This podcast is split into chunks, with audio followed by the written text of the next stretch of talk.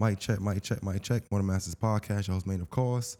A special guest across from me, man. Um, I'm under the weather, so forgive my voice. But now I do want to ask you: Is it Dominique or Dominic? Dominique. Dominique. Okay, Dominique Bond. Yep. How you doing, man? Hey, I'm I'm good, man. I'm good.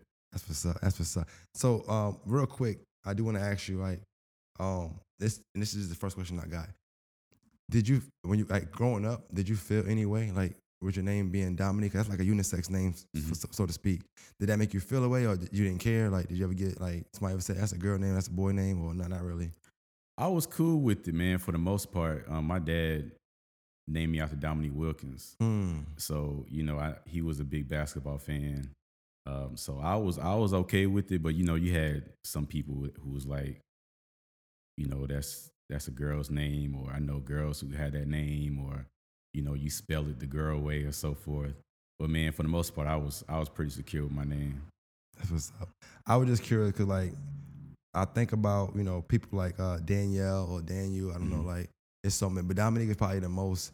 I'm not gonna lie to me, it's the most like it's unisex, but it's like if I see a guy named Dominique, I don't think about it. You know, Yeah, it's like okay, cool, but it's not until you realize like I'm trying to type your name in Facebook, and then like women popping up as well. So I'm like, oh, I wonder how you feel about that. So I always wondered that though. Like, did people get teased and did, did it bother you when you when you were growing up? No, it was cool. But then you had some people who was used to calling women Dominique. Got So you. they'll give me like they'll say Neek or they'll say Dom, Yeah. Domo. You got you get that sometimes. You watch you watch Power at all?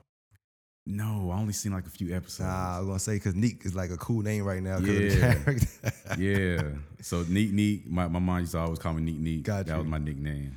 Oh well, that's it's, it's good. I'm, I'm glad I started off that way. So obviously, uh, my voice is not there, but I'm not gonna lie. No, we had this. So I've been saying this, and I've been running this thing for a long time. So forgive me, but I've been telling people like it's it's very possible to have podcasts two, three years in the making. Yeah. I know that people when I say it, people think I'm lying. I don't know why. Never had to lie on the podcast, but people have feel that way, feel like feel that way, feel that way for whatever reason. But I went back to our messages and like pretty much every year, the top of the year, since about 2021, I've been like, hey, I want to get, I want to get and do a podcast with you. I want to do a podcast with you, right? So we've been building it, and I, I know we canceled the first two times. I was like, nah, today I got to do it. I, I drank some tea. I said, I'm, I'm, I'm it. I'm getting in today. Yeah, man, and uh, shout out to you, bro, because it's, it's definitely has grown. Um, I think you know you develop a, a space to people to feel comfortable, and I think that's a big thing, you know, because when people get interviewed, when people tell about their about their life, know, that's that's very very personal. You know, what I'm saying people have to feel comfortable Definitely. to share things like that, or it won't it won't be an experience for your listeners. You know what I'm saying? So I think you've been doing a good job with that. Hey man, I appreciate you saying that. Definitely. Um, that's always the goal. The goal is always to like you know grow and, and show. Like I told you off air. Um, my main thing with more than masters is to show people that the different types of people and the different types of services and just dynamics we have to offer or we go through Yeah. here. And I think when I have a guest on, whether it's one percent, a, a, fraction of percent, or ten percent, you represent a percentage of that here. Right. So um, let's get started, man. Um, so I always start a podcast off. I always ask the guests like, tell me about their life. i um, coming up. So like, where you from? When you was born? Like, tell me your family dynamic, upbringing. You the first, the, the oldest, the middle child. Like, Yeah. So I was born in Germany. My my both my parents were in the military. They was in the army. Uh, we moved around a lot. Um, for the most part, on average, I, I lived in different states for about three years. We'll move. Um, I'm the oldest of two. Um, my younger brother is three years younger than me, Dante Bond. Um, again, both my parents served in the military hmm, and my dad um, did I think about 26 years. You know, oh wow, So um, clap it up for him, man. I just got- living in the military. Definitely, definitely. So um, tell me about that. Like, how was that growing up in the military fa- family? Like, I hear stories. I don't know. They It has its it's- pros and cons, strict. man. I mean, it has its pros and cons. It's cool to move around and see different places and see different cultures. Um, we lived in Hawaii for three years. That was a good experience. Mm. Um, Did you get an accent the accent does change, you know, when you when you when move. you move? it actually does, you know. So when I moved to when I moved from Hawaii to Louisiana, they they could tell that okay, he ain't from here. yeah. You know what I'm saying? And then when I moved from Louisiana to Georgia, folks was like, nah, his accent a, a tad different, you know. But then my accent changed again, you know what I'm Mm. saying? But for the most part, it was it was a decent experience. But on the on the flip side, you know, dad being in the military, he was going a lot, um, had different tours and different missions and so forth. Uh, so I would like growing up that he was around more often. Mm. You know what I'm saying? Um, but other than that, it was good for the most part. I'm gonna, I'm gonna keep expounding on that, but you did bring up something. Like I was telling you earlier, the, the child part made me ask more questions. Um, because you mentioned something just now, and I don't want to skip over it, but we, it's it's talked about a lot when a kid grows up without their father, or when the kid uh doesn't know their father. Um, but you know, people act like when you grow up with both parents, that there's, there's always peaches and cream. You know what I'm saying? Like everything is just perfect because you got both parents in the household. But here you tell you know you're saying like I do wish he was around more. Um, how did that feel? And then like like I, it's not like one of those situations where you could blame the parent for just not being there because Mm. obviously he was taking care of his family. He had a, the job to do. Um, have you ever spoke about that and like what's that conversation like between y'all two? Yeah, we, we do have sometimes we have conversations and my my dad did what he understood to be right. You Mm. know what I'm saying? I think for men, you know, one of the primary things that we want to focus on is being a financial provider. I think sometimes we kind of lose track on the importance of being emotionally present and um, in some cases being physically present. Um, but it would it I grew up privileged, but at the same time, it would have been helpful for him to be around in those moments where I needed a male perspective Mm. or um, you know, when you was in school, how did you handle this type of issue um, as a boy, as a man, and so forth. So that would have been helpful. You know what I'm saying? Uh, it would have been helpful for him to be at more sporting games that I played in, um, in just other situations that I just needed my father to to provide some more guidance. You know, so Did you ever like uh I know it's like a thing now in social media, but did you ever like one of the sporting events or a, an event where you were doing something and like he came and surprised you or like oh you never had that before e- either?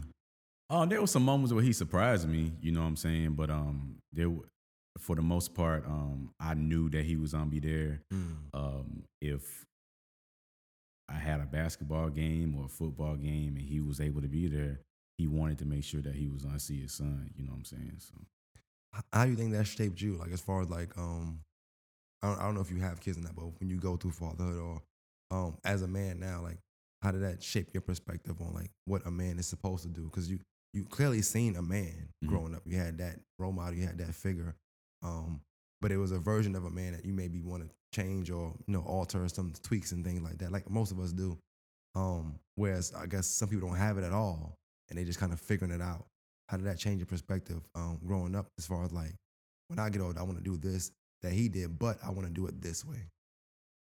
you realize early how important it is just to be present. Um, just how important your physical presence um, means to a child. You know what I'm saying? So I'm not a father right now, but I, I do understand that it's important to just be around. It's important to um, give that support, that that positive encouragement, and so forth. Um, so you realize real early how how important it is and how much it means to you. Um, so talk about, talk a little about your mom.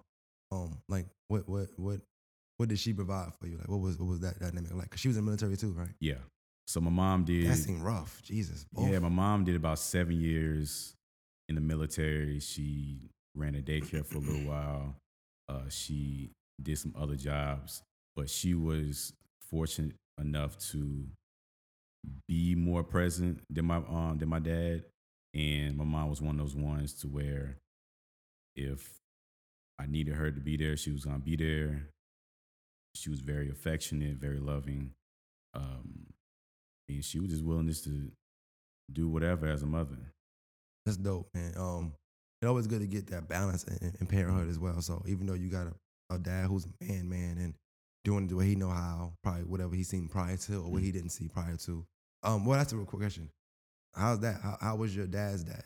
Like, do you know him or? My dad's dad was not present. Mm. Um, my dad, my dad's dad. So my dad was basically not raised by his father, but Mm. then there was a time.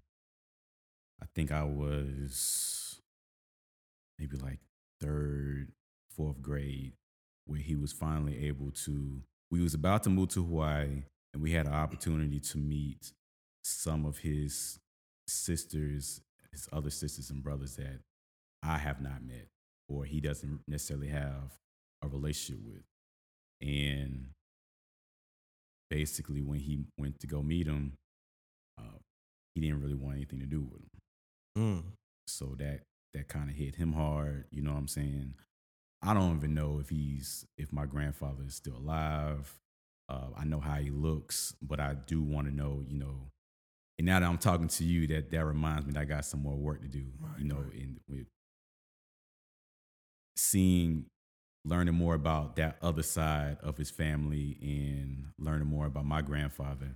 But that hit him hard, and um, I think that did affect him in many different ways as a father. Um, and I, I he, I feel like he still has some work to do with, with addressing that fact that he didn't have a relationship with his father.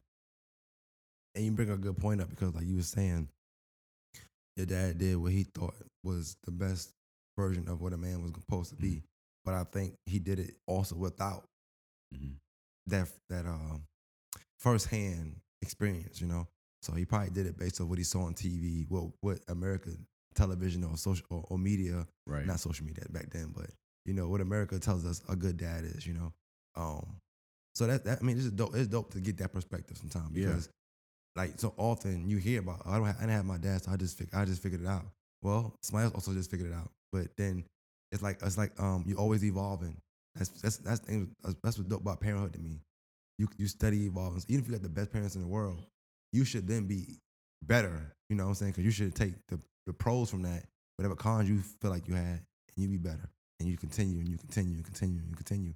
So I, I don't doubt that when you know you do take that step into fatherhood, um, that you know you'll you'll be two to two to two to ten times better than your dad, which probably hard to do anyway. Probably still hard shoes to fill. Most definitely, most definitely. I, I think you brought up a good point with understanding, you know, it's having that balance because sometimes I think we're really at that age where we can focus so much on these are the things that my parents did, got wrong, Right, um, right. instead of understanding that this is what they was working with. Mm. Because now I'm at the age now I can think back when they was my age, and I'm like, they was really trying to figure it out. You know what I'm saying? There was a lot that they just was just working with. You know, they was just doing the best they can.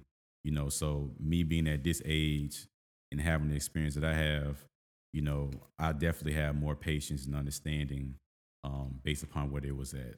I think that's dope too. Like when you think about just the fact that you put when you compare yourself at, at your age to where your parents were at that time.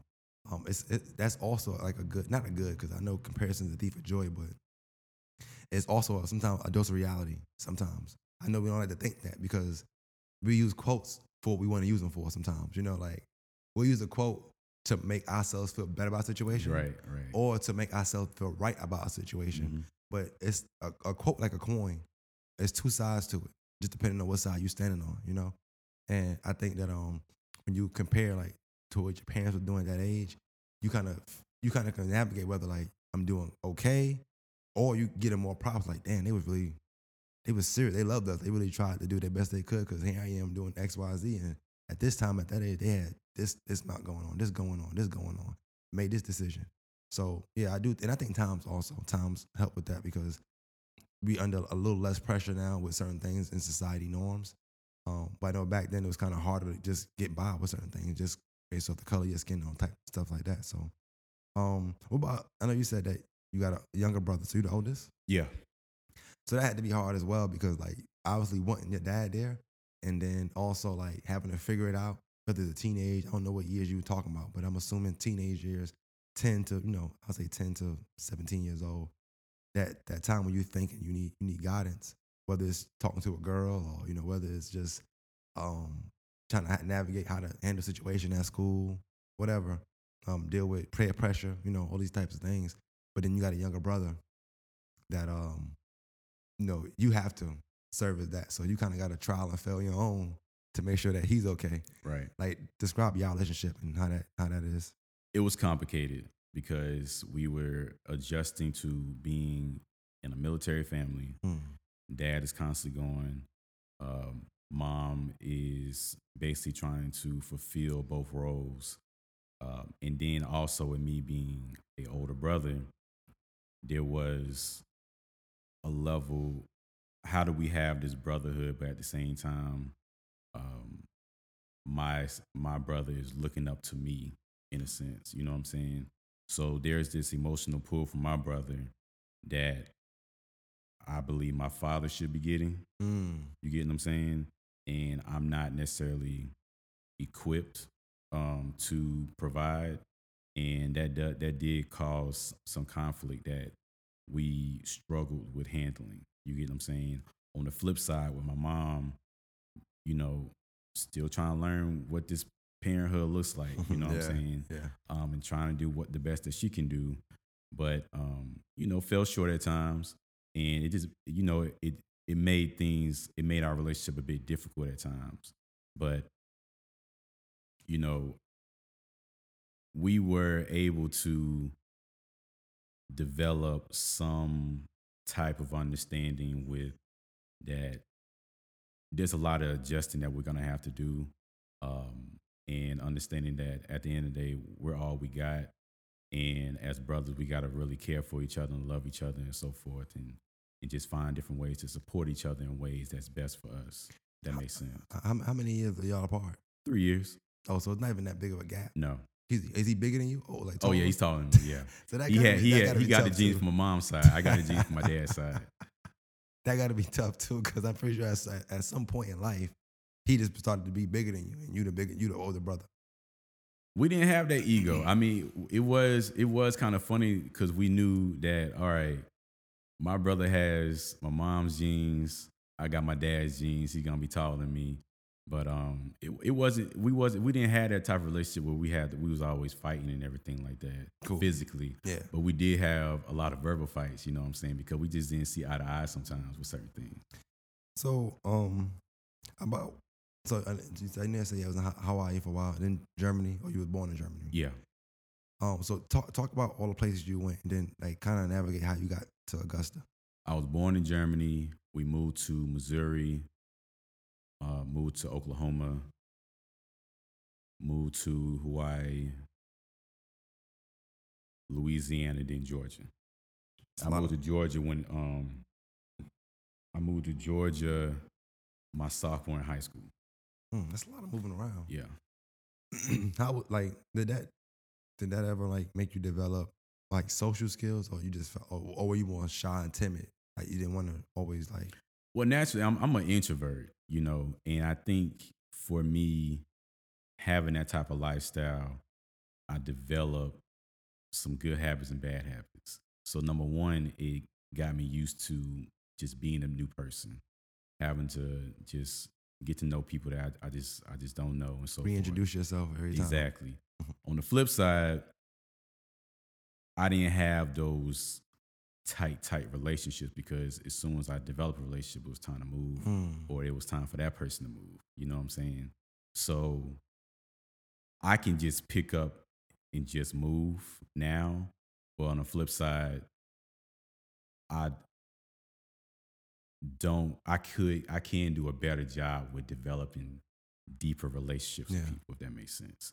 Um, doing things to um, maintain the relationship and to bring the relationship even further, that makes sense. Because I'm so used to things being at a certain level and not on a deeper level, if that makes sense. No, that make a lot of sense because I would think I don't know exactly like what all like entails when you what, what you're saying, but I definitely think like if let's say the friendship is like ending or something like that, or it's like on bad terms, it's probably easy for you to be like, huh, okay, you know, because it's like, well, I'm not used to having friends this long anyway, so and and then and you used to walk away from things, not not on purpose, but you know, used to normally knowing like this gonna come to an end anyway, so I ain't gonna get comfortable.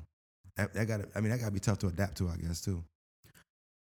Not anymore it, because of my background. Um, I, I'm okay. I want to know why a relationship ended. Hmm.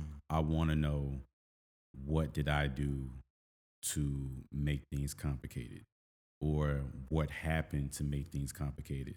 So, you know, with my background, it kind of makes it difficult for me just to walk away and just shrug my shoulders because something was there. You know what I'm saying? Um, if somebody was hurt, I need to understand what happened. Hmm. You know what I'm saying? If things just didn't, if things just fall apart, I want to know what happened. You Right. know what I'm saying? You mentioned um sports. Like you play sports coming up. Mhm. What what what, what was your sport of choice? I played. My mom ma- maybe played soccer when I was real young. Um, I play bas- a little bit of basketball and I play football. Okay. What what what position in football you play? I play DB in football. That's funny. I, I thought that as well. I don't know why. I, I, I don't know why I thought that, but I, I definitely thought you played DB. Who, who was your favorite player coming up? Troy Polamalu Ed Reed. Hmm. Yeah. Okay, that's dope. That is dope. Um, I'm a Giants fan, so like, I grew up. I like Tiki Barber and his and brother Rondé Barber. Mhm.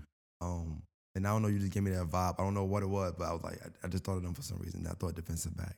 I just Um, loved the way they played the game, how there was just threats on the field, and then there was just hard hit hitting safeties. You know what Nah, I'm for saying? real. You just you had to understand where they was at on the field. so you played like all through middle school, and then I played a little bit in middle school, and I played in um, high school. I, I was I was not that that guy. You know what I'm saying? I'm not I'm not gonna be one of them guys who had, like, who had all these glory years and um, playing football, and then you'd be like, why you didn't play in college? Hey, You know what I'm saying? funny. I like that then because sometimes you'll talk to somebody and they will like make you think they was like like that for you. Hey, look, I'm gonna start right now. Look, I was on a team. Okay, Yeah, that's it. that's it. that's I like, it. I like the honesty though.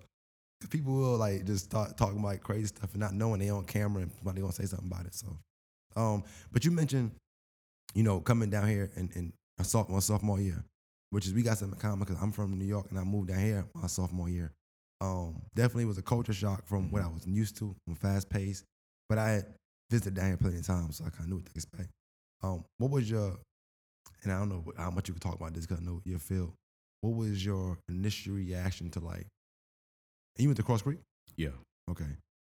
What was your initial reaction to like the education system down here versus where you've been at? And I don't know if all you've been at was better or you know faster pace. but I know people talk about the education system man, a lot. I mean, when I was a student, I didn't really get too many.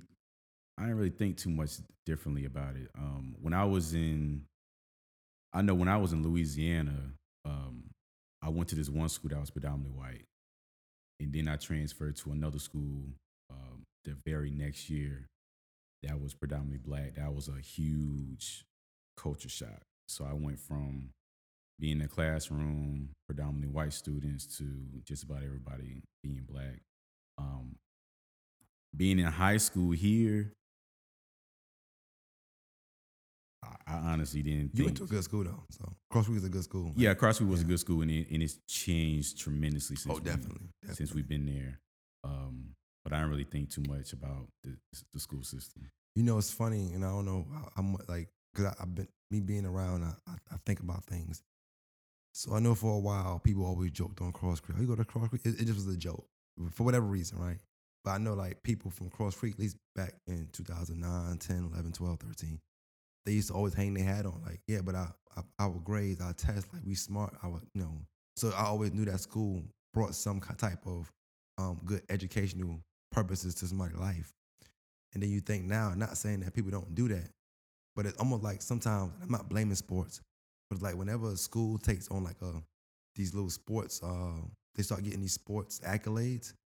It always seems like the education always seems to suffer from it sometimes. And I can't. I'm not trying to make the two a a, a, a thing, but like you hear all of the negative things about Cross Creek now, the fights, the students being wild.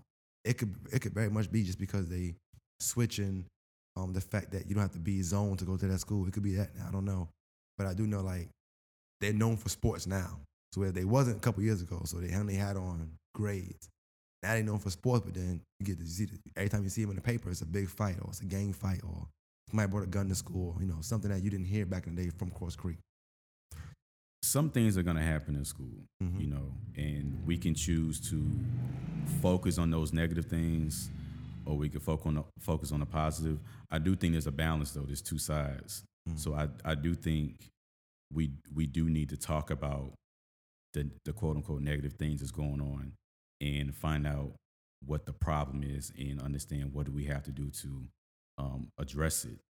On the flip end, I, I do think we we need to focus more on highlighting students for Mm. the good that they do, highlighting teachers because there's a lot of good things that's going on, and that does a lot with the branding Mm-hmm. of the school. So I think branding of schools is very, very important um, with whether what people are doing within the school and what the district is doing to help brand these schools as well. Um, because if we don't, I think we have a lot of platforms to highlight the fights, to highlight all the things that's going wrong. And we got to kind of counteract that. if That makes sense. No, definitely, definitely. like I think that um, that's the that's the whole purpose. Like what I'll do, I try to like push a lot of positivity, but then I know it's some platform that they kind of they their job is to tell the news, and news to them is only negative. Right. Like to some people, news equals uh, uh anything violent, anything with cops involved. Not necessarily like, hey, you know, this person got a scholarship.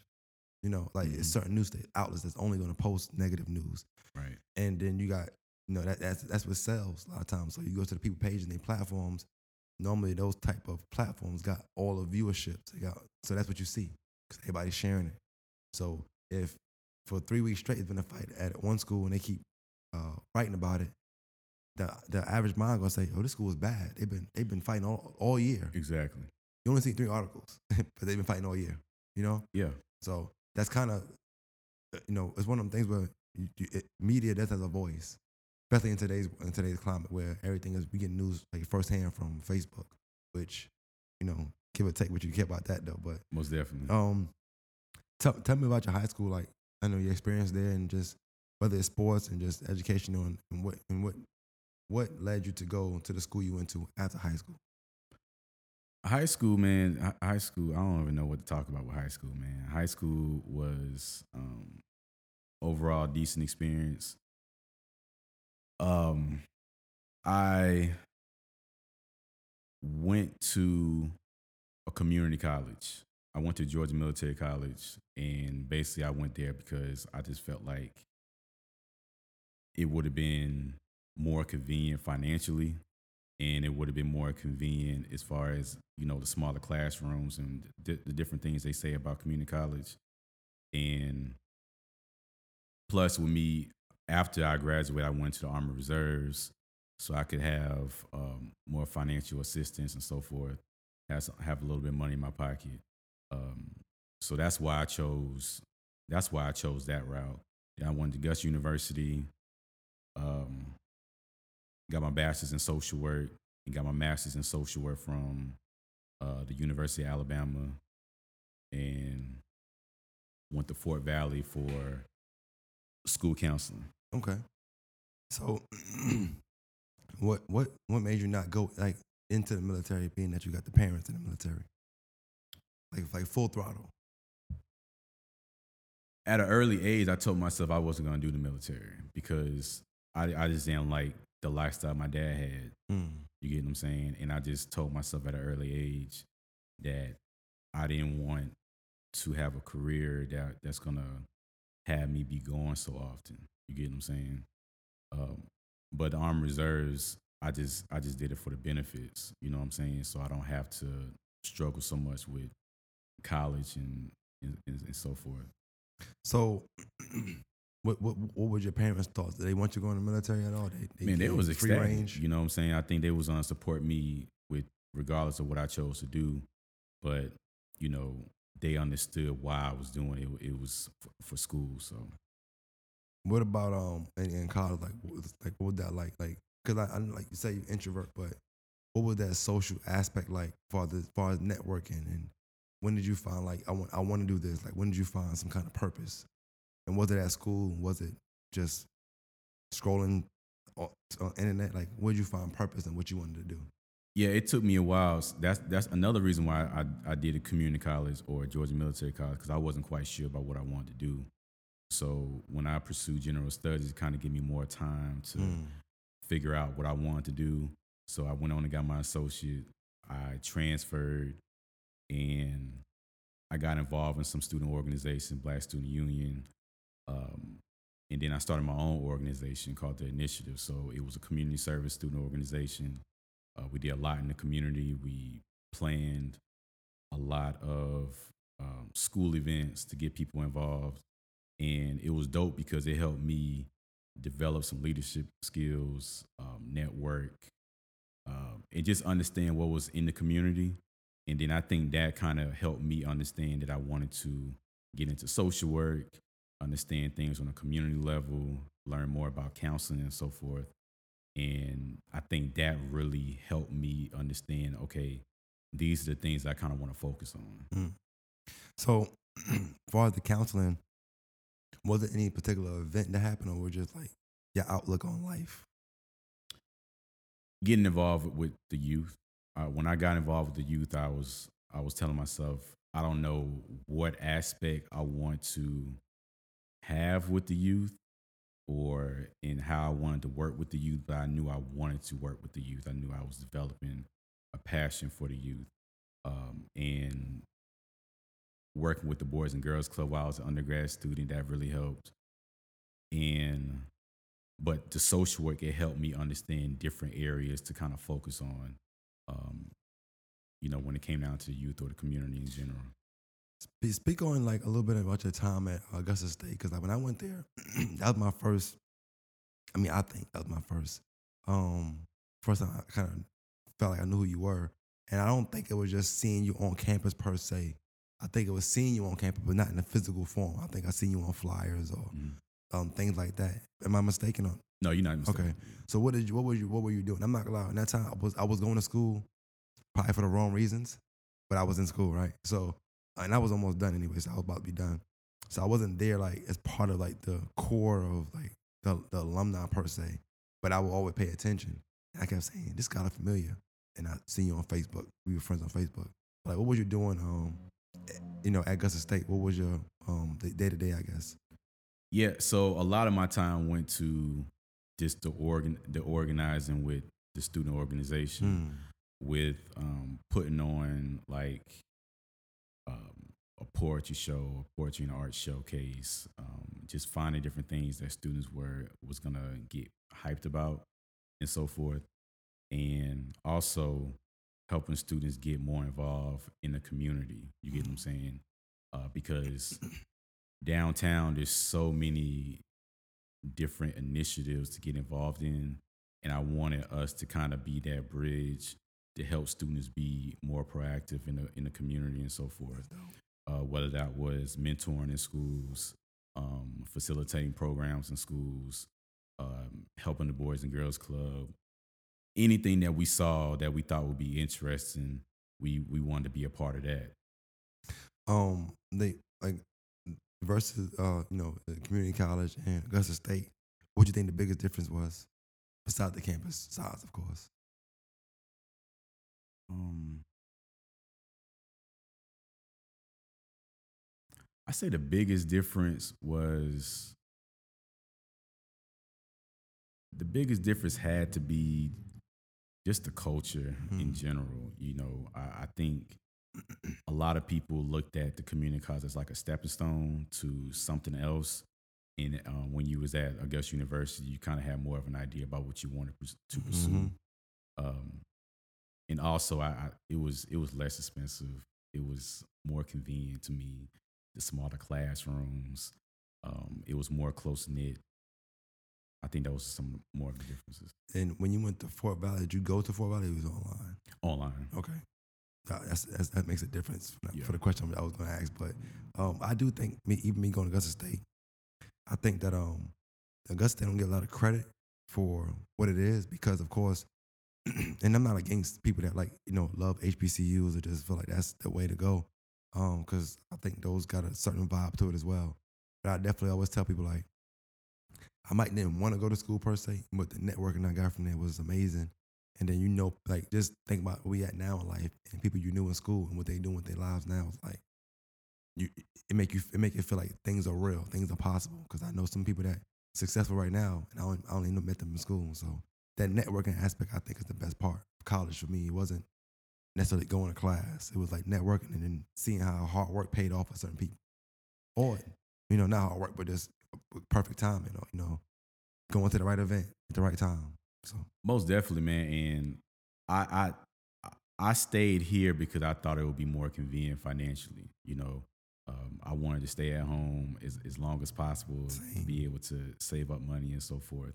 So it was convenient. But I knew when I was here, I had to be doing something that was going to help me propel to another level. You know what I'm saying? Whether it was networking, um, you know, developing, you know, my portfolio and so forth. I had to do something. Um, and it helped me tremendously when I graduated. So I do want to talk irony here. So is it ironic? Maybe I'm wrong. I don't know. Let me know.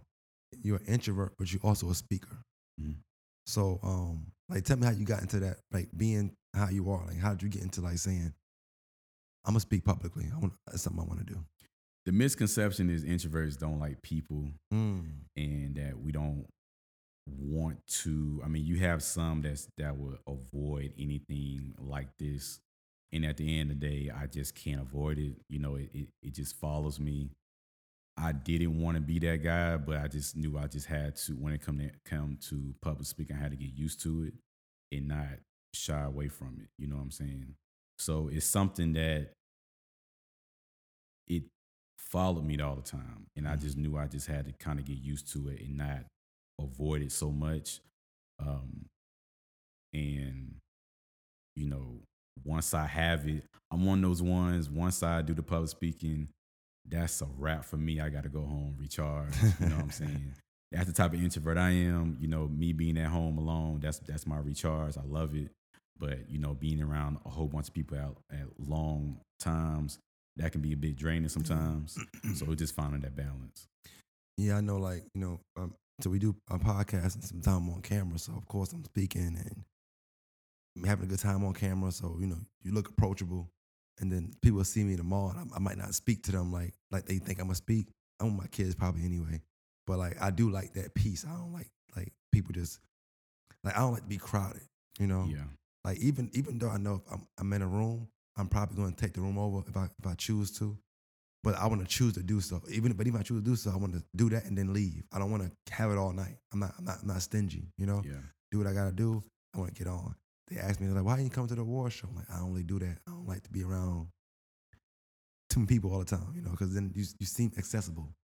Um, and I like I like having a little bit of mystique for myself as well. hmm Um, so what you like, as I was reading your page and things like that, I also seen that um, you are Ace Ambition. That's something you still doing? No. Okay, so that, I don't have to ask that, but you you have started initiatives and and, and, and programs, right? So tell me about the process of like starting these programs, like the, the why behind most of them, and then how much work actually goes into these programs that you have to do and obtain, and what goes into it as far as like appearances, speaking, putting the word out there, getting, getting with the right people for these events, hosting these events, throwing these events, and things of that nature. Yeah, it's a lot. Ace Ambition was the program that I started after I graduated from Augusta University. And I wanted to start a youth program um, specifically for um, black boys. Hmm. And what I wanted to do is hold youth workshops um, in spaces that were areas that I felt like um, we needed access to. You know what I'm saying? So whether it was, um, you know, financial literacy or if it was something dealing with um, emotional development or, you know, bringing in guys who uh, had their own business, you know what I'm saying, and had them talk to the kids. But it was a it was another way to get the community involved to um, help develop the, the kids as well. So you had to find ways to market to the parents. You know what I'm saying? What are some things that a parent is going to see? They're gonna say, you know what, my my son needs to be a part of that. Hmm. um, what about me do I need to portray or present for parents to trust me? You know, because trust is a big thing. Um, who else can I bring involved who um, will say, you know, my son needs to be a part of that? Uh, so there are so many different things as far as like branding and marketing when it come down to youth programs and then what's going to help the parent say you know what my child needs to continue to go to these things as well Yeah, because I think that's one of the things. You, something start, it seems fun, seems cool, but then either the parent, um, I'll say the parent because you can't really blame the kid, but the parent or that family rather don't commit to it. So it's like they do it for a short amount of time, but they don't commit to it long enough for it to change or to have any kind of impact on the kid. And and, and honestly, it, it could still impact because you know people remember one speech they had before or a person that they, that they keep that all their life. So, um, I was going to ask a question about the youth, so I'm going to keep on that right now. You mentioned like financial literacy, but you also said emotional intelligence, and I thought that that was um just just it it rung out to me. Cause I was going to ask you about you know the kids today versus the kids versus yesterday, but I don't want to group them like the kids today are just so much worse than back then. Because I mean, who really knows?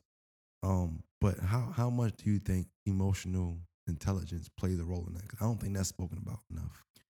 it's it plays a huge role and we're we're playing catch up in education right now. Um, education is is now um, realizing that emotional development development is so vital when it comes to uh, a child's academic development. So we understand that when it comes to social and emotional development, there needs to be a component in school uh, for uh, elementary uh, elementary student kids, middle school kids, and high school. Uh, so, as a school counselor, that's that's my primary role uh, is to get into the classrooms, have different conversations, but also on an individual level, provide that um, that school counseling to help a kid with conflict resolution, to help um, a child with some issues that's going on at home. They may be they may have behavior issues at home or at at school because their parents are going through a divorce. You know, they may have some behavior issues not be able to focus because um, you know their dad is deploying in a few more weeks. You know what I'm saying? They they're having an issue with handling that. So for me, I'm really, really focused in and big on the emotional development because learning how to regulate your emotions is, is important. Knowing how to talk to a student when you have a problem is, is very important. Um, but these kids now, they, because as adults, we understand that we have to address that stigma when it comes to mental health. Kids today are more likely to say, you know, I need to talk to somebody. Mm. You know what I'm saying? Or I need to see my school counselor. You know what I'm saying? Um, so it's it's big, and I and I I love it. I love it. So I'm glad you mentioned you being a school counselor because I was going to ask that too. Like a lot of times we hear like negative about the kids today versus, and that's every generation, I guess, technically speaking. But you said the kids today are more prone to say, "I need help," right? Um, where do you think that comes from? Like the awareness of saying, "Hey, I want to speak to my counselor," like willingly wanting to speak to the counselor or willingly wanting to get help from somebody. I think it starts with, and it doesn't have to start with this, and doesn't have to end with it, but it, it really we have to continue um, sharing positive messages when it comes to mental health. Um, it's okay to seek counseling. It's okay to talk about what you're going through. It's okay to talk about your day, you know. And if we're able to have those conversations at home and not tell our kids just to get over it, um, man up, you know, suck it up. Those are the messages we gotta gotta avoid so we don't bring that stigma so they don't think, you know what, it's it's it's not a good thing to have conversations about this stuff. You know what I'm saying? Uh, talk about that for a minute. Damn, you bring a good point. I like talking to you because you start bringing up points I ain't think about. But man up. like if, if you can, like talk about the if if any pros, but the pros and cons of that that that term to a to a young man. So I'm all for teaching boys to be resilient.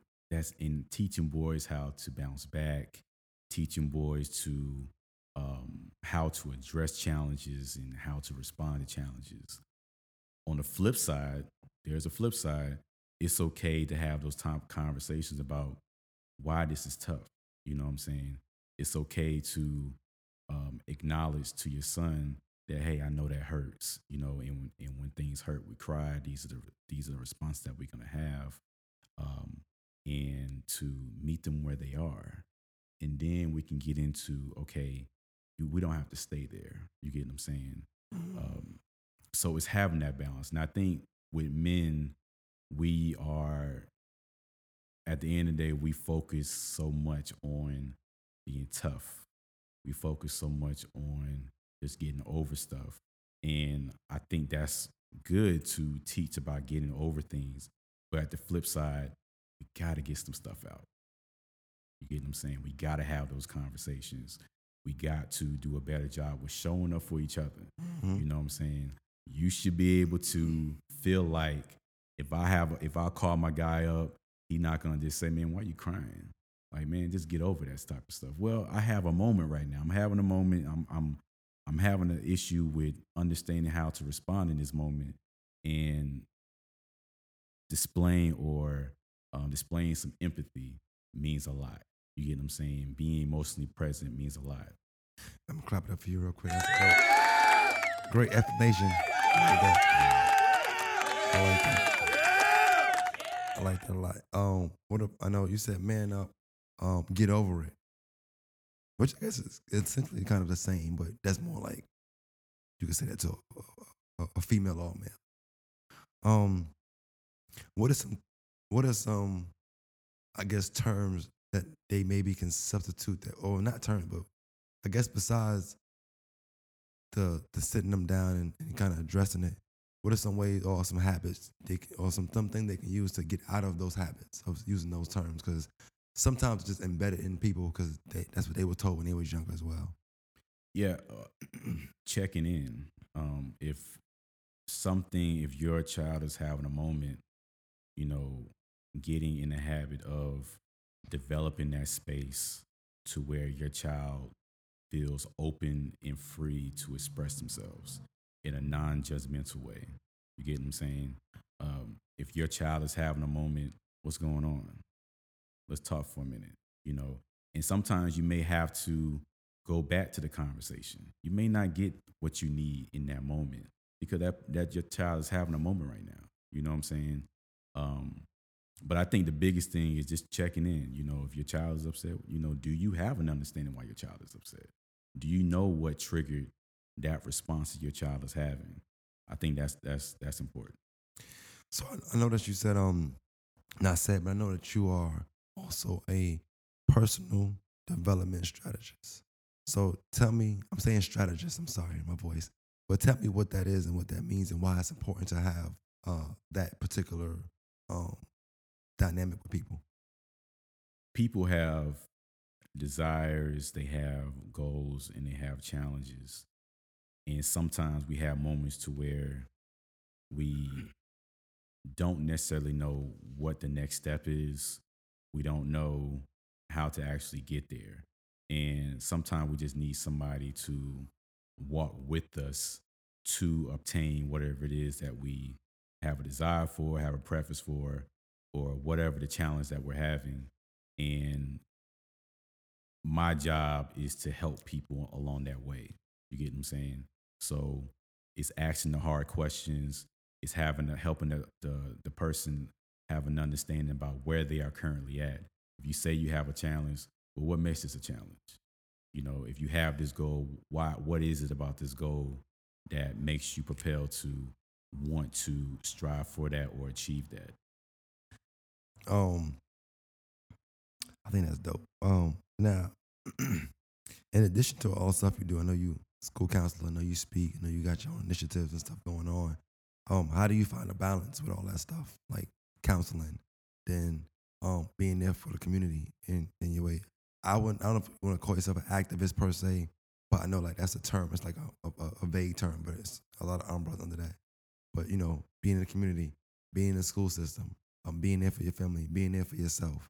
How do you balance all of these things? Because that could be heavy as well. And then you kind of give life as you're speaking to people. You speak positivity. Um, but I'm pretty sure you have your down days or your days where you're not feeling it. How do you juggle all of that? balance is always a struggle. Uh, balance is always something that I have to go back and reflect on because I'm also married, um, and I also have to make sure that all my time is basically my wife doesn't feel neglected, you know, and that my priorities are not being neglected as well. So, what are my priorities? Am I fulfilling those? If they're not being fulfilled, why is that? You know, um, Ace Ambition, I'm not doing anymore. The Mm. podcast, I'm not doing anymore. So those are some examples of sometimes things, the chapter just ends, and sometimes you just have to stop things or pause things um, so you can focus on other things. When I'm in school, school takes is very, very time consuming. I can't do too many things while I'm in school. You get what I'm saying? And I'm okay with pausing things. You know what I'm saying? I think some people they may not have the luxury to put things on pause, Right. but some people do have the opportunity to say, you know what, let me just put this on pause. Because if you are good at what you really do, if you have the opportunities, if you have the the resources, I say why not pause for a minute? You know what I'm saying? It doesn't mean that you quit. It doesn't mean that you fail. It just means that you have an understanding that you can't do all these things at one time. You may need to put that on the back burner real quick. That's a um a very interesting perspective too, because I was thinking as you was talking, like I know you said things paused or stopped, or you know, but I also know you was like, you know, most of your life when you, as you came into something, you also knew you had to walk away from it. So I wonder if that has conditioned you to like be okay with the pause or be okay with, hey, this gonna take the back seat for now because I got to do this. A lot of time when you move, it was for a reason. It wasn't like you just wanted to move. You had to go because that's where life was taking. Um, so I think it's sometimes it's funny how we look at like our childhood memories and things we uh came across um during our younger years and how much it impacts our adult life as well because it helps us all hurts us with decisions you know Yeah, Oh. and then you struggle too, but with you having a, a podcast, you know, is that balance with the environment's reaction as well. yeah You know what I'm saying, Bobby? When we gonna have another episode, you know that that never gets old. That Yeah. that that holds a lot of weight. If you got a lot of people asking you, you know what I'm saying. But at the same time, how do you have that balance with? Yeah, I know everybody's asking for this, but I got this. I gotta focus on as well. Yeah you know it's funny because i'm kind of going through that now and and i was um having to deal with some things and I, I i remember talking about my podcast and stuff like that but you know with other things in life you have to do or address i i think the dopest thing you said was you know not wanting your wife to feel neglected a lot of times our personal life will feel neglected because we putting so much into what could be and what we're doing Most that we don't take that step back. I know I'm, I'm very guilty of that. I won't take the step back to be like, okay, you kind of more, you more important than this, so I need to focus on that. But in my mind, I might just see the end goal, or I might even end goal, but I might can see the potential in what I'm doing. Mhm. So I'm gotta be consistent with this. I gotta do this. I gotta do this. So we preach all this consistency, all of this, but it's like, okay, but where's that in what matters in life also? Most definitely. you know. Um, so I, I struggle with that. Not with not with fatherhood definitely, but just my personal life. I think I'll put relationships, all that stuff on the back burner, and I'll be doing this. But it, sometimes that stuff, uh, it means so much to your life, and it's such a big key, important fact in your life that you got to take that step back and really think about, you know, what's important at the time. So Yeah, I think people are waking up to that, you know, because when I started Ace Ambition, I got into the the grind, don't you know, don't sleep. don't you know what I'm saying? Sleep is for suckers, you know what I'm saying? sleep when I'm dead. exactly. And I and I got into that because I really we you really want that that level of success. You want the results, you know what I'm saying? And I had to realize that, you know what, man, that ain't healthy long term. You know what I'm saying? Because the relationships, my marriage, you know, my friendships, all that stuff means a lot. But on the flip side, yeah, you need to continue working hard and put it forth that time. But man, you only one person. You know what I'm Mm. saying? You, you Mm. still gotta have, you still gotta be healthy. You know what I'm saying? Is this behavior healthy? Yeah, you're getting the results, but at what cost? You know what I'm saying? Yeah.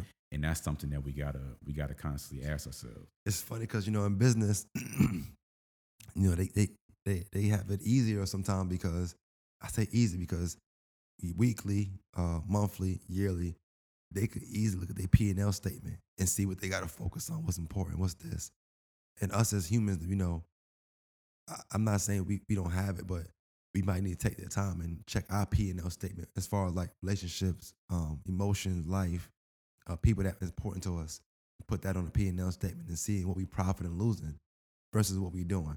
A lot of times, you know, you have a, a business, they'll they'll know, okay, cool, we got to cut hours this week. We, we got to because if we don't, we ain't gonna make this for a plan, whatever. Well, you gotta have a plan with somebody, a plan with your people you love, you know, your your your your loved ones and the things that matter, whether it's your marriage, relationship, and uh, you got to see what you got to draw back on so that you can give them more, you know.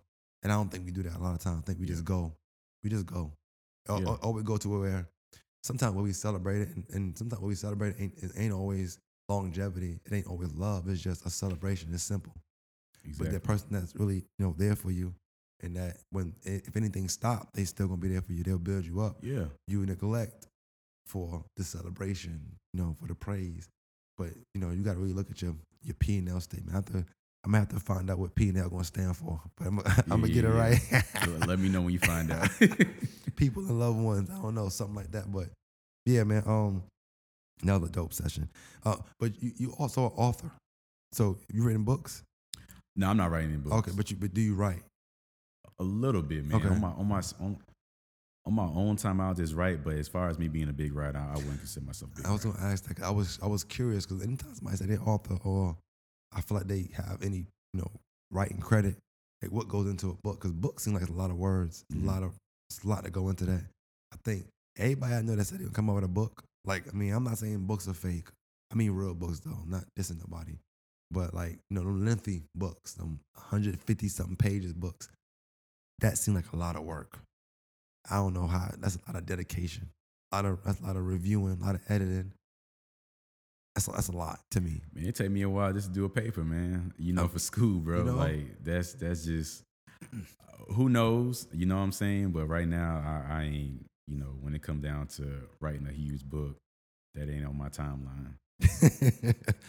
Oh, let me ask you this because I know I know I want the bulk of what we talk about to be some of the screenshots I got, but um, yep, your man's I put man slash woman perspective, but I think your perspective on men and women um are interesting. I have to ask you a question. I know I'm pretty sure the answer. just talking to you, I know it.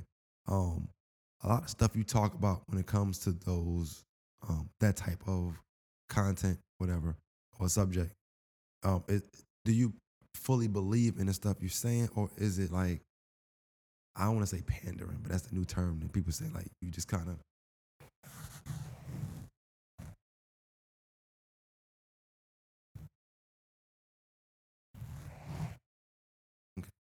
um like the stuff you say um is that your belief, your actual thoughts? Are you like um doing the social media game? I'm I'm asking not to put you on the spot, but I'm just curious because you got some people that say things, but they don't mean what they say. Mhm. They just be saying whatever. Yeah, So I'm trying to get a gauge on Dominique. yeah. What I post is is what I what I believe. You know. Um, before I get into the questions, I want to talk about the podcast. So you had the podcast, um, when men open up. Mhm. What what uh what like how did that come about? How did you meet the co-host? I don't think his name's Derek Dexter, Dexter. Dexter Peckins. How did you meet the co-host? Um, what was the mindset then to to do the podcast? You know, um, just kind of talk about that for a minute.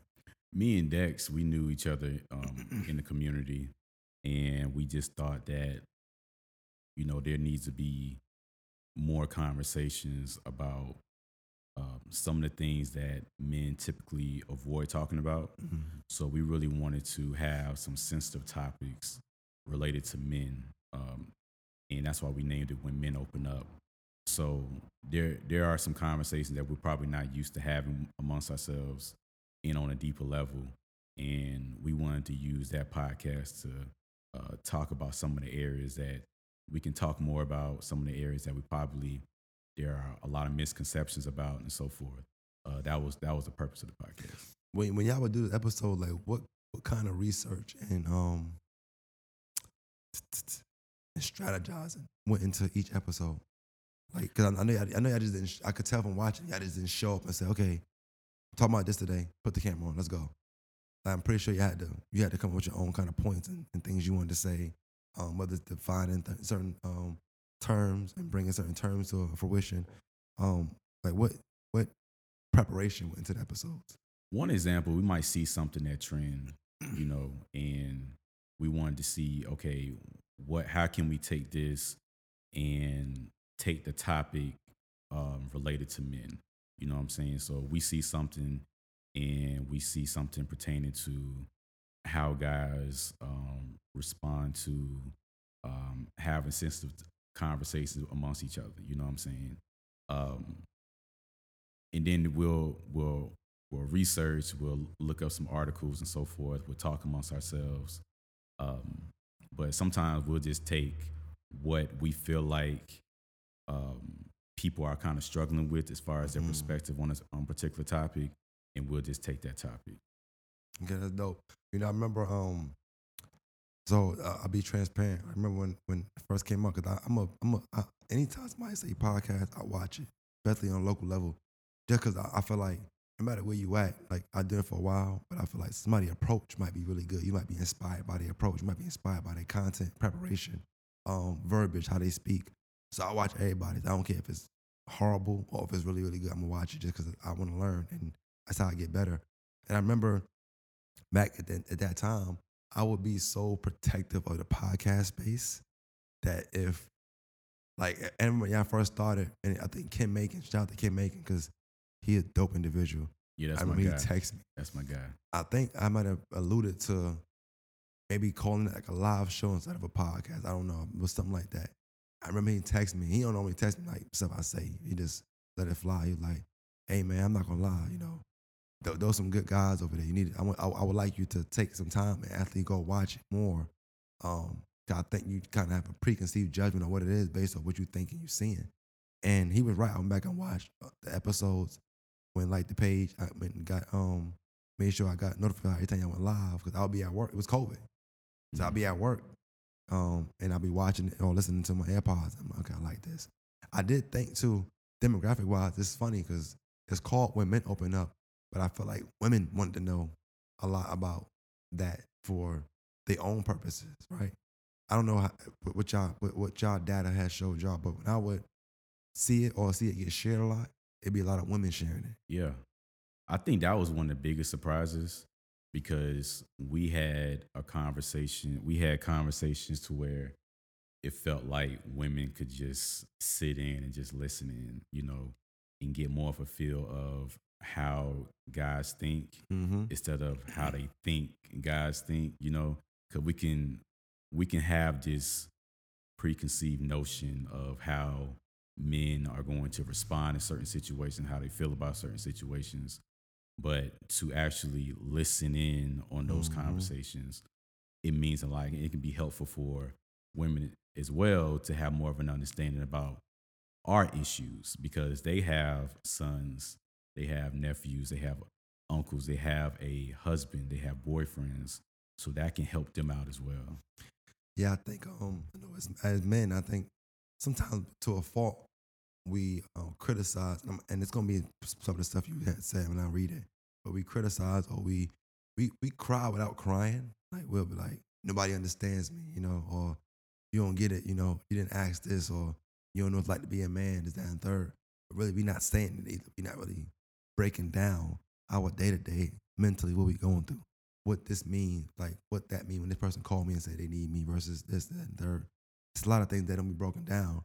Um, but I also feel like when women get to watch that, I think at the time too, they watch two guys that um were in tune with their emotions. And I know you have a I'm not saying you have a vendetta. I'm not gonna say a vendetta. But I, I know I do, so maybe I do, I don't know. But I don't like a lot of the male driven podcasts that that that they kind of go to whatever um society. I don't know. They, they they don't develop their own thoughts. Their thoughts are on. They have thoughts and they speak on things that they haven't even took the time to sit and sit in and sit with or um experience. So they're saying what they think they should say, and then what happens is it, it, it goes viral, and then women are now thinking that all guys think this way, when really this guy don't think this way at all. He just saying whatever because microphones in front of him. And I like the job podcast because it was two guys that were in tune with what their emotions were. So a lot of y'all um, feedback and, and, and questions and, and, answers to those questions were from a real place and from a, a growing place as well. So that's the only downside to something like that is you're getting genuine from genuine. But if as a woman, if I'm taking from that, or a man, if I'm taking from that, and I'm not genuine myself yet, it don't matter. Or like if they learn something from the podcast with y'all, but the person they're dealing with isn't genuine yet, or isn't real with themselves, or in tune with their emotions, it ain't gonna matter. You know what I'm saying? Like, yeah, it's it's almost like they, they probably feel like that don't work. It does, but it didn't work for that person because he wasn't ready to receive whatever right. you got from that. Um, but I definitely thought that y'all podcast was when when when you know I do my own podcast, so I didn't really see when it when it stopped. But as I go back, I'm like, damn, okay. And when, when it why did why did it stop? What was the reason for like not like not continuing? I wanted to. It was the end of that chapter. Um, I wanted to focus on some other things um, as far as school, um, and it just it goes back to the balance. Um, I didn't want to do too many um, different things, and also there are times where that chapter just ends, mm-hmm. and that's okay. You know what I'm saying? Um, and that's what that was with that. V- certain views changed. Um, there was a lot of growth, and that was something that I didn't want to continue on. If that makes sense. No, it makes a lot of sense. Like I, I personally feel like in anything in life, whenever um you know when something is not for for you anymore, like mm. the job is done here, we move on from there, go. But like you said, sometimes even in life you feel like it's a chapter ended, um, but the book is still open, so you never know. Like if it's supposed to come back around, it'll come back around like anything else. Um, I do want to read some some posts and um, I'm probably actually gonna order. So a funny thing about this is some of these screenshots, I'm looking at that date when I screenshotted it, it say March 30th, 2023. So I tell you how long like I've, yeah. I've, I've been. Yeah. Some say 2021. Um, so I'll read the post and then we just kind of you kind you kind of have a conversation about it and we go okay. from there. It says um using humiliation and embarrassment is an ineffective and poor parenting strategy to address behavior. It's similar to using physical punishment to teach a lesson. Both forms of punishment are harmful doesn't provide any skill development or understanding. Yes. So, some unknowingly, um, you'll have parents that will use um, humiliation to address a certain issue in a child. So, for example, um, one of the things that we may see a lot is you'll have a parent who will um, embarrass their child, they'll record it, and then they'll post it on social media. Mm-hmm what there are a lot of things that's going on. You know, you're embarrassing the child in public, number one.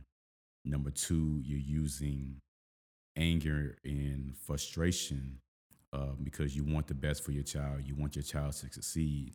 But the way you're going about it is bringing more harm than good to the child. So for me, that's an ineffective way to address the issue in the child. And then you have to ask yourself, what are you really teaching the child? You know, when we want to address the issue, what do we want the child to leave with? You know, as parents, we're gonna we're gonna make some mistakes. We're not gonna get everything right, you know. But I'm definitely not for humiliating the child in public. Um, and I'm also not a big on physical punishment as well. Yes, same here. I'm not. I'm not. I think it's um, I think you um, I think it's like sometimes lack of challenge. Parents don't want to challenge. Sometimes, like I said, they doing what they know. They doing what they saw. Mm-hmm. Doing what was done to them. But I think it, it, it you realize the greater challenge in not doing that and trying other ways, and then seeing how effective the ways can be. But you got to try it first. You know, Mhm. the, the, I think the commitment issue to like saying I'm not going to do this. I'm gonna try it this way first Right. is a challenge for a lot of parents because they'll try that, and then they end up slapping the kid because they got because they can't do it no more after a couple hours or a couple days. Yeah. So, And, Oh. and the response is, and you might get a lot of feedback on this part, but the response is, well, I got whooped and I turned out right. You know, and the reality is you did not because you feel like hitting is something that is worthwhile. But there's plenty of studies, it's not just an opinion. There's actually studies that show that it affect it, it impacts them um, cognitively, it impacts them emotionally. Um, they have higher chances of developing anxiety and so forth. So, physical punishment does more harm than good.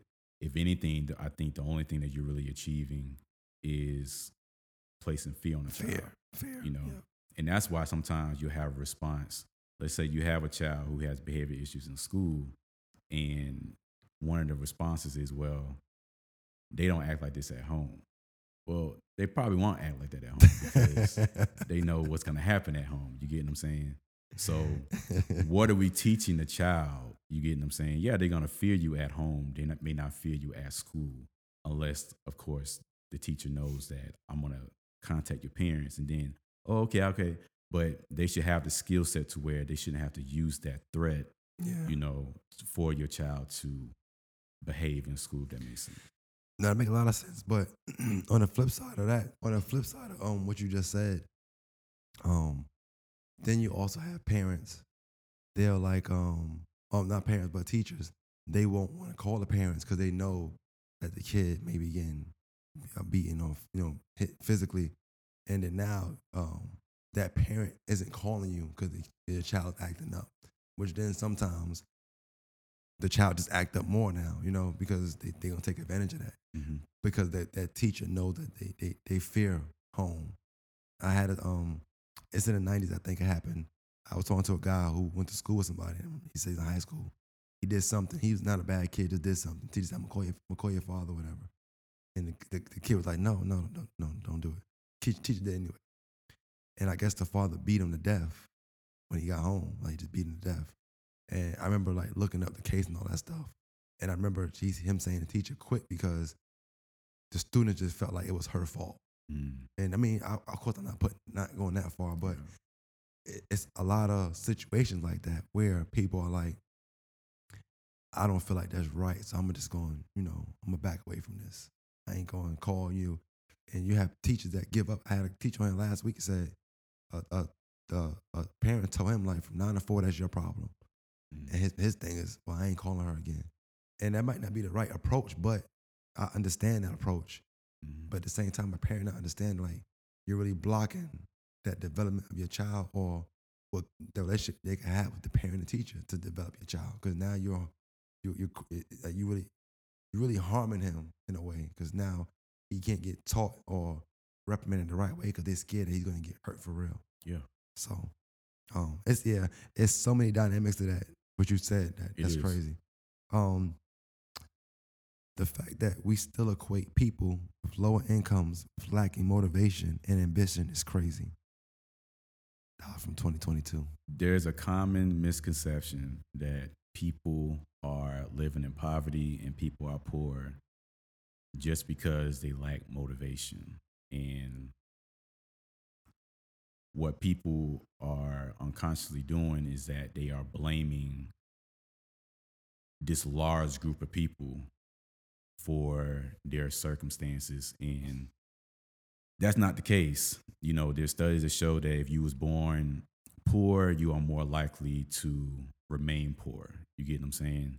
And what we have to do we have to do a better job with understanding the financial crisis in america and why that is before we get into well people are poor because they choose to be poor. No one likes to be poor. No one likes those circumstances. The fact of the matter is a lot of people who are living in those circumstances they are doing the best they can to to survive you get what i'm Mhm. saying and we have to ask the question why is it difficult for people to move out of poverty? Instead of just blaming people and say they just don't have the motivation, ask yourself do you understand what it is about the, the community, about the environment, about this nation that makes it difficult for people to move out of poverty?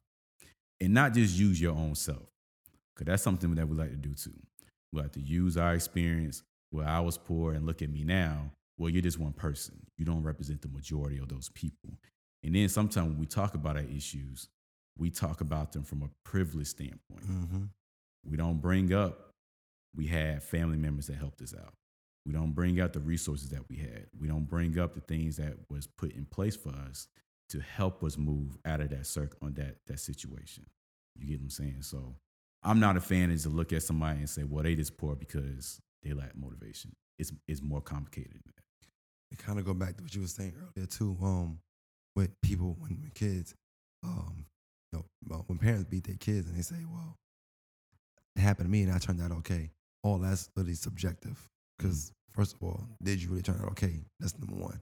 And then also, what's your definition of okay? Yeah. Because your definition may be different than what a human being okay actually is. You know. So a lot of stuff really be perspective and just about how you view things.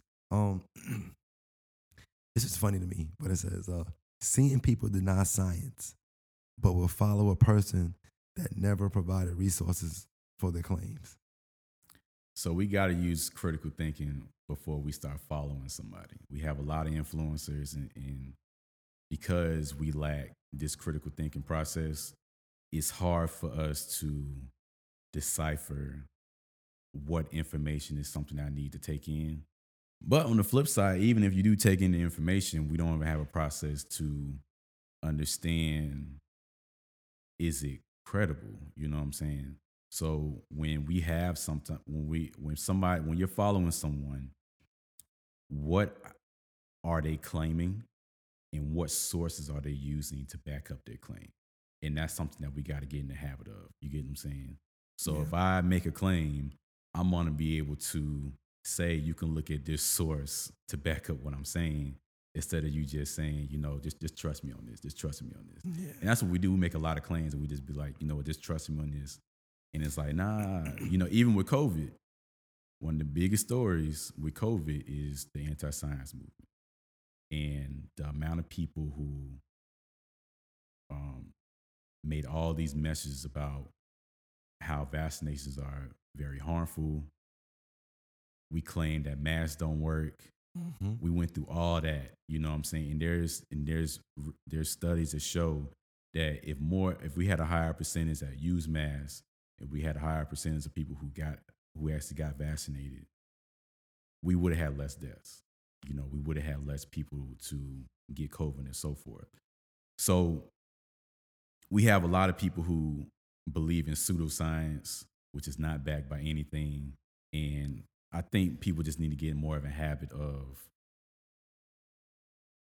believe in science Mm-hmm. and not saying, you know what, we're not going to follow this because this doesn't sound right to me, my beliefs.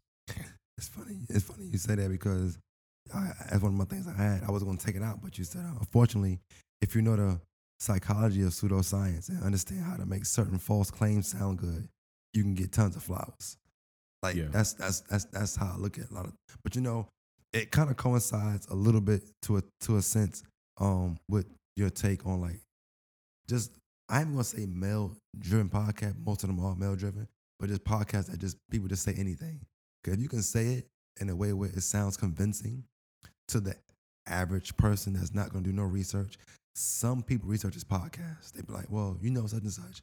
We heard that at oh a podcast. Okay, well, what what made this person certified to tell you this information? Exactly. Because they bought a microphone and they hit upload and had Wi-Fi. That's just what that's what it comes down to.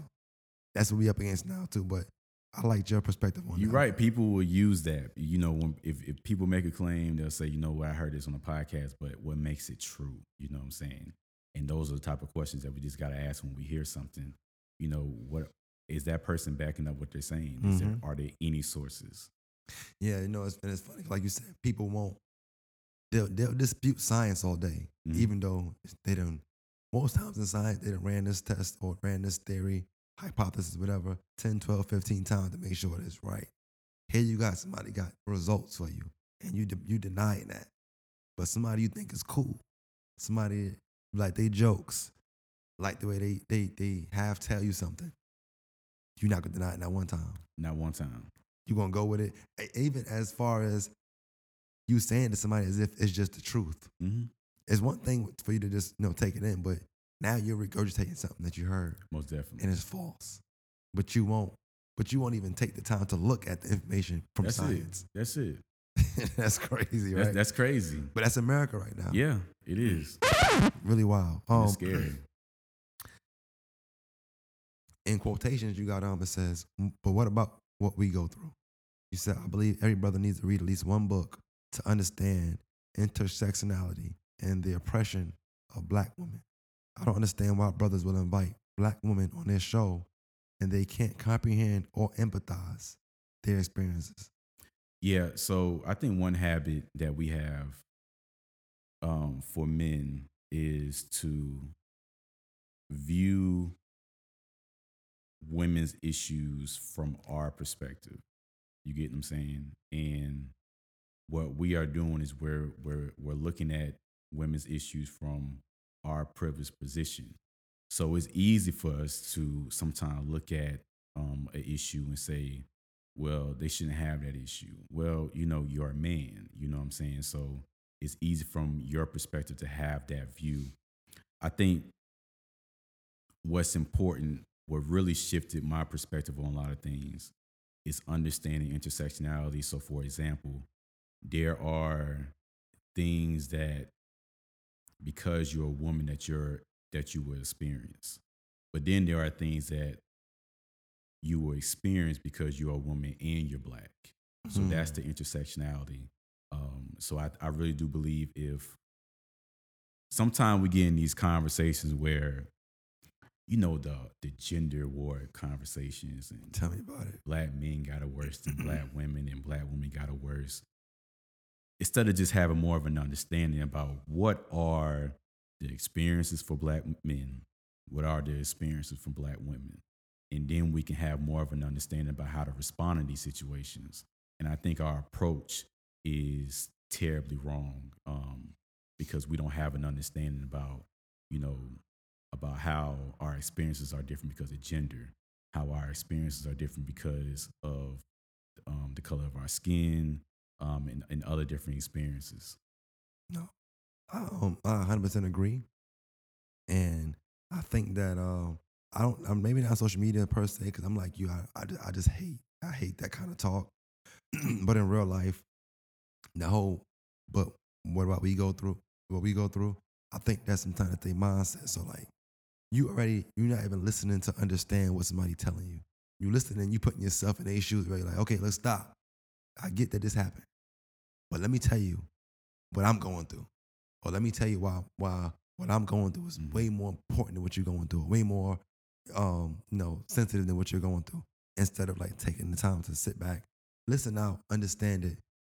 If you can, like sit in that for a little bit and then get into you.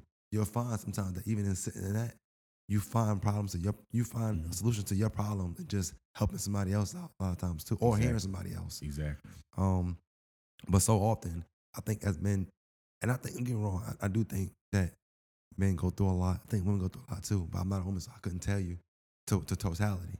I can speak for men because I'm talking to men. I'm seeing it. I'm, I'm a man. I'm living it. Um, but you know, I think that it's it's kind of it'd be asinine to kind of decide who's going through more because depending on the situation, that that can determine a lot of stuff. It's not even the, the, necessarily the sex or the race all the time. That's just a, a small part of it. It could be the sex and race plus you grew up with no parents, and then you also Mhm. was in a foster home. Then you also was this. Then yeah, it may be a little bit heavier for you because you're dealing with a bunch of stuff under one thing, as opposed to you're a black male and really you don't. You're not saying you had a perfect child, but you had a different upbringing. But you had support. You had this. You had Right. this. You had that. You had. You had. You had. You had. You had. You really. You really don't. You're not. You're not the men that they're talking about. hmm But that person will take that and be like, look, I'm a man, I'm going to do more than you. And it's not always true. um, especially women that deal with things like being touched at an early age, um, Mhm. taking it, getting their innocence taken from them, you know, um, trusting family members to do the right thing, and those ones that wronged you. Exactly. It's like it's more to just being a black woman. You know, that it's other things that come with that sometimes. And not that you're a black woman, just a black woman. Plus, I was raped. Plus, I was molested. Plus, my mom didn't care. Plus, it was my uncle. Plus, Mhm. my family knew, kept them around. Plus, plus, you start to look at that and you're like, okay, well, it's more than just she felt disrespected or she felt um, unsafe because of this. You start to realize it's more to it than just that. Yeah, So I think um, sometimes you got to sit down and because people not gonna wear that. I know it's like um, jokes now. People like, oh, what if somebody wore their body count on their head or whatever? But what if somebody wore everything they've been through on their forehead? Mhm. You know, like it would take that for you to say, okay, I'm gonna listen now, because their forehead is full of stuff. Already, you're gonna feel like, okay, it's heavy. But Yeah. people don't always want to wear that. I, I, somebody said something. Somebody said something to me, and I thought it made the most sense. And they was young too. It's crazy, might 20 at a time. When they told me that, they said, um, I don't always speak about everything I've been through because minute I do, you just become that. So now everybody like treating you different. Everybody feeling like you're a charity case, so to speak. Everybody want you to want to know if you're okay or they they walking around on eggshells for you. I don't want that. I want you to treat me like a human being. Mhm. You know, I've been through what I've been through. I just don't I don't want to say it all the time because if I do, automatically people gonna start treating you different. And I'm Right. like, looked at the charity case. I thought like, damn, to be 20 and know that is crazy. Yeah. You know, I don't know what the person had been through. I just could assume. I kind of know from context clues. It's the last one I got though. Um, Yeah, you got like a hundred of them. I right? promise. Last Nah, I'm messing with you. I, I do got. Hey, I ain't gonna lie. I do research. I got a lot, but I, am gonna I'm gonna keep it because you some some stuff you spoke on as you spoke, so it don't make sense to beat it. But uh, this the last one. It's funny. Nah, you good, bro. You uh, good. bruh, there are way too many alpha male, hyper masculine, and misogynistic podcasts. It sucks because these are the messages that are bombarding our boys on social media. As far as men led podcasts, it's difficult finding a quality, progressive podcast worth listening to. It is. I agree. Um, there's there's there's a lot of surface level podcasts that um, that I believe, and I'm just focusing on men led podcasts um, that are very surface level, um, and we have to be careful because our boys are getting these messages as well. You know what I'm saying? So there are a lot of red pill takes. And what I mean by that is, because I understand that's a buzzword right now. What I mean by Definitely. that is there are a lot of perspective, men perspective that are self centered um, and surface. So I'm all for men learning how to improve their lives.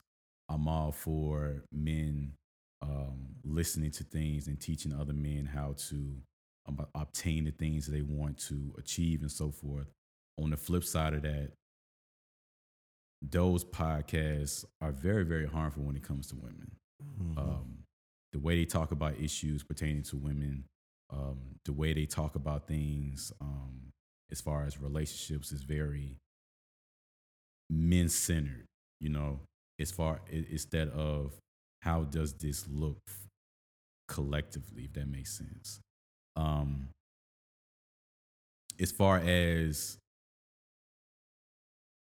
the toxic masculinity aspect of it, we have to do more with teaching guys to regulate their emotions better. Loneliness is a big issue when it comes to in America, period, but it's even a bigger issue when it comes to men. Why is that? Um, some would say social media, but at the end of the day, we can, like like we said before, we can do a better job with being emotionally present for guys. Let's have a conversation about that. What is that like? What was you taught when it comes to expressing yourself when you're having a stressful moment at work? When you just feel like, um, when you feel low because you're not making the mo- money that you want to make and so forth. You know, things like that. Right. Um, but I do, I'm not a fan of the red pill takes. Yeah, me neither. Um, I know a lot of stuff be for clickbaits and views. But I think like sometimes that can be um it just it just it's not conducive to like what I might be trying to push or what I feel like people are watching it to need. Because sometimes at that point, when you have these red pill, red pill takes and you start to gain traction, you start to gain the fan base too, and people for whatever reason they listening to it and they going like that's law, and I think the really the downside to a lot of this stuff is you got people talking about stuff that's not in the position to talk about it. Like if it's relationship stuff, the person sometimes the people that are having these red pill takes about relationships, about women in certain situations, one ain't never been in a situation. That's number Mhm. one. Two, if they know about a situation, they know about it from one one account, and they taking that one account and making it apply to the whole world. Three, that person that's talking about relationships or women might not even be the man that people uh, want to be around or women want to be around. So I feel like if you like if you're a desirable partner that people want, um, then it's fine hearing you talk about that because people like what's what's desired sometimes. That's the, that's that's the thing. So if a guy does look handsome, looks good, so he's desirable on, on, on a physical sense, Mhm. women gonna tune in. But then they getting bashed or whatever. But if they're not taking it a certain way, like they're not confident and they're not saying like, oh, he just dumb, whatever, or he just don't know what he got going on, what he doing. Now you got those trying to govern themselves a different way, thinking that somebody that looks like that is gonna get them or, or gonna want them now. You Mhm. know? So we trying to tell women how to be women. Um, and you got men that's not even real men trying to tell men how to tell women how to be women. I'm trying to tell you, what I'm man. saying? And that's crazy as hell to me. It's crazy, man. I try to I try to stay away from that. And I feel like when I do content like that, I try to have women there. And honestly, even that is not the answer because that woman may not be the the woman for that topic. She's just a woman. But like bringing, um, I say I'll use it for example. It's like me bringing you on and say, yo, today we're gonna talk about um selling drugs, you know, cooking cooking crack, and and what to do when somebody uh invade your trap you might not be the guy for that conversation. You know what I'm saying? Like, but oh, but he's a guy.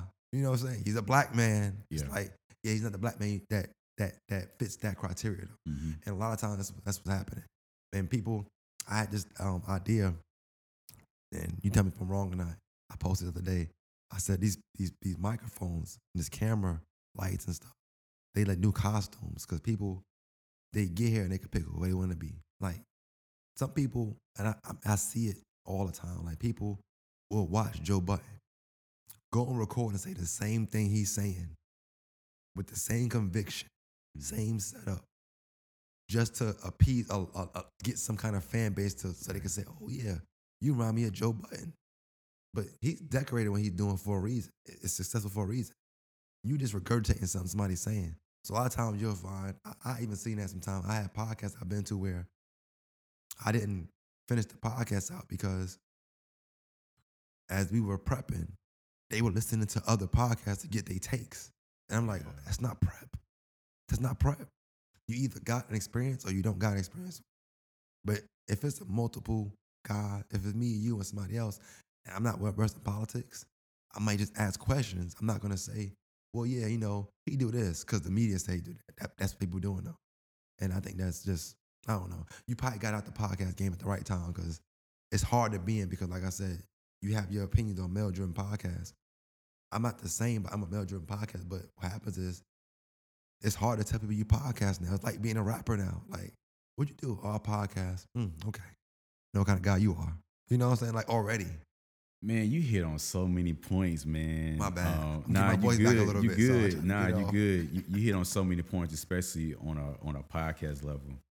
I still like the podcast game um, because it's just something about being able to facilitate an interview and get people to feel um, safe and feel vulnerable and so forth. And then I still like the aspect of getting certain people's stories out. Um, right, but right. in the podcast game, man, you have to be secure within yourself, and it's so important because if you're not, man, it's gonna always come out in so many different Mhm. ways. And but at the same time, you want results. You know what I'm saying? So if you're not secure within yourself, you are going to be prone to seeing what works for other people, but not having a balance with what exactly you need to take, Mm-hmm. you know, from that. You get what I'm saying? Um, but yeah, man, it's it's there needs to be more originality in the podcast game. There are a lot of similarities to a lot of people. A lot of people do sound the same, but that's with a lot of things that we do. Mm-hmm. You know what I'm saying? It's so easy to start a platform. It's so easy to to create your own space, but it's so difficult for people to separate themselves from everybody else, you know. And I think that has a lot to do with what is influencing people to do what they do. Mm-hmm. And that's why I feel like we have to always check in what's really driving you to do what you're doing. You get what I'm saying? Because it might be the reactions that you get from people. If that is, okay, you need to reflect on that. Because if you don't understand how you're being influenced, you're not going to understand how you're going to end up shifting in this type of game in any platform, period, not just podcasting. You know, I work in retail, and I think um, something that I take from retail, and I always take it what I'm doing is they always say, "What's the why behind what you're doing? Like, why are you doing it? You know, sometimes you tell associate you got to do X, Y, Z. Okay, but tell them why also. And I think even when kind of podcasting, sometimes once I know the why behind you doing what you're doing, that'll let me know if I need to watch your stuff or not. Mm-hmm. Because you might be doing it just to gain traction and go viral. Well, I'm not, I'm not interested in that. I want you. To, I want. I want substance. You know, I want quality conversation. Um, that's what I like for mine. So I listen to a lot of different podcasts. I personally won't listen to Joe Budden sometimes for weeks and months at a time because it's I like to play music on mine. I don't play the playing song, play the same song. It's say I don't want to. And subconsciously, you'll hear something you be like, I like that. I want to. I don't want to do that. So when I'm recording, I, I try to stay in my own lane, my own zone. And I think um, locally, at least, that's what's always set me apart, just because it's interview based for the most part, and I'm not like just having general conversation about, you know, let's let's put black women down, let's let's put black men down. You know, Yeah. every now and then I'll address somebody or something like that. For the most part, I try to uplift and just speak through my experiences, but I always tell people, just my experience. Mhm. It's not it don't it don't have to apply to you. But if it applies, that's fine.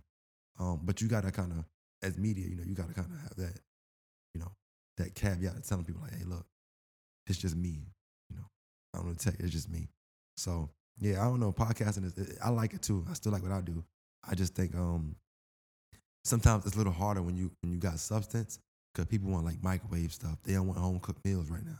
They want a, a, a TV dinner. Yeah. You know, and I'm a home cooked meal type podcast, so Yeah, I just kind of do my like own that thing. drama. Yeah. Yeah. they want the drama. Yeah. And now I, I have drama every now and then, but like those be my favorite episode. It just be something, something somebody said, but then what happens is this person want to come on and say they piece. Like, uh, that ain't what I'm here for. And that's fine. So Yeah. you got to kind of dibble and that, that happened a little week, a couple weeks Mhm. ago. So, but that is what it is, man. But yeah, man, um, this was dope talking to you though.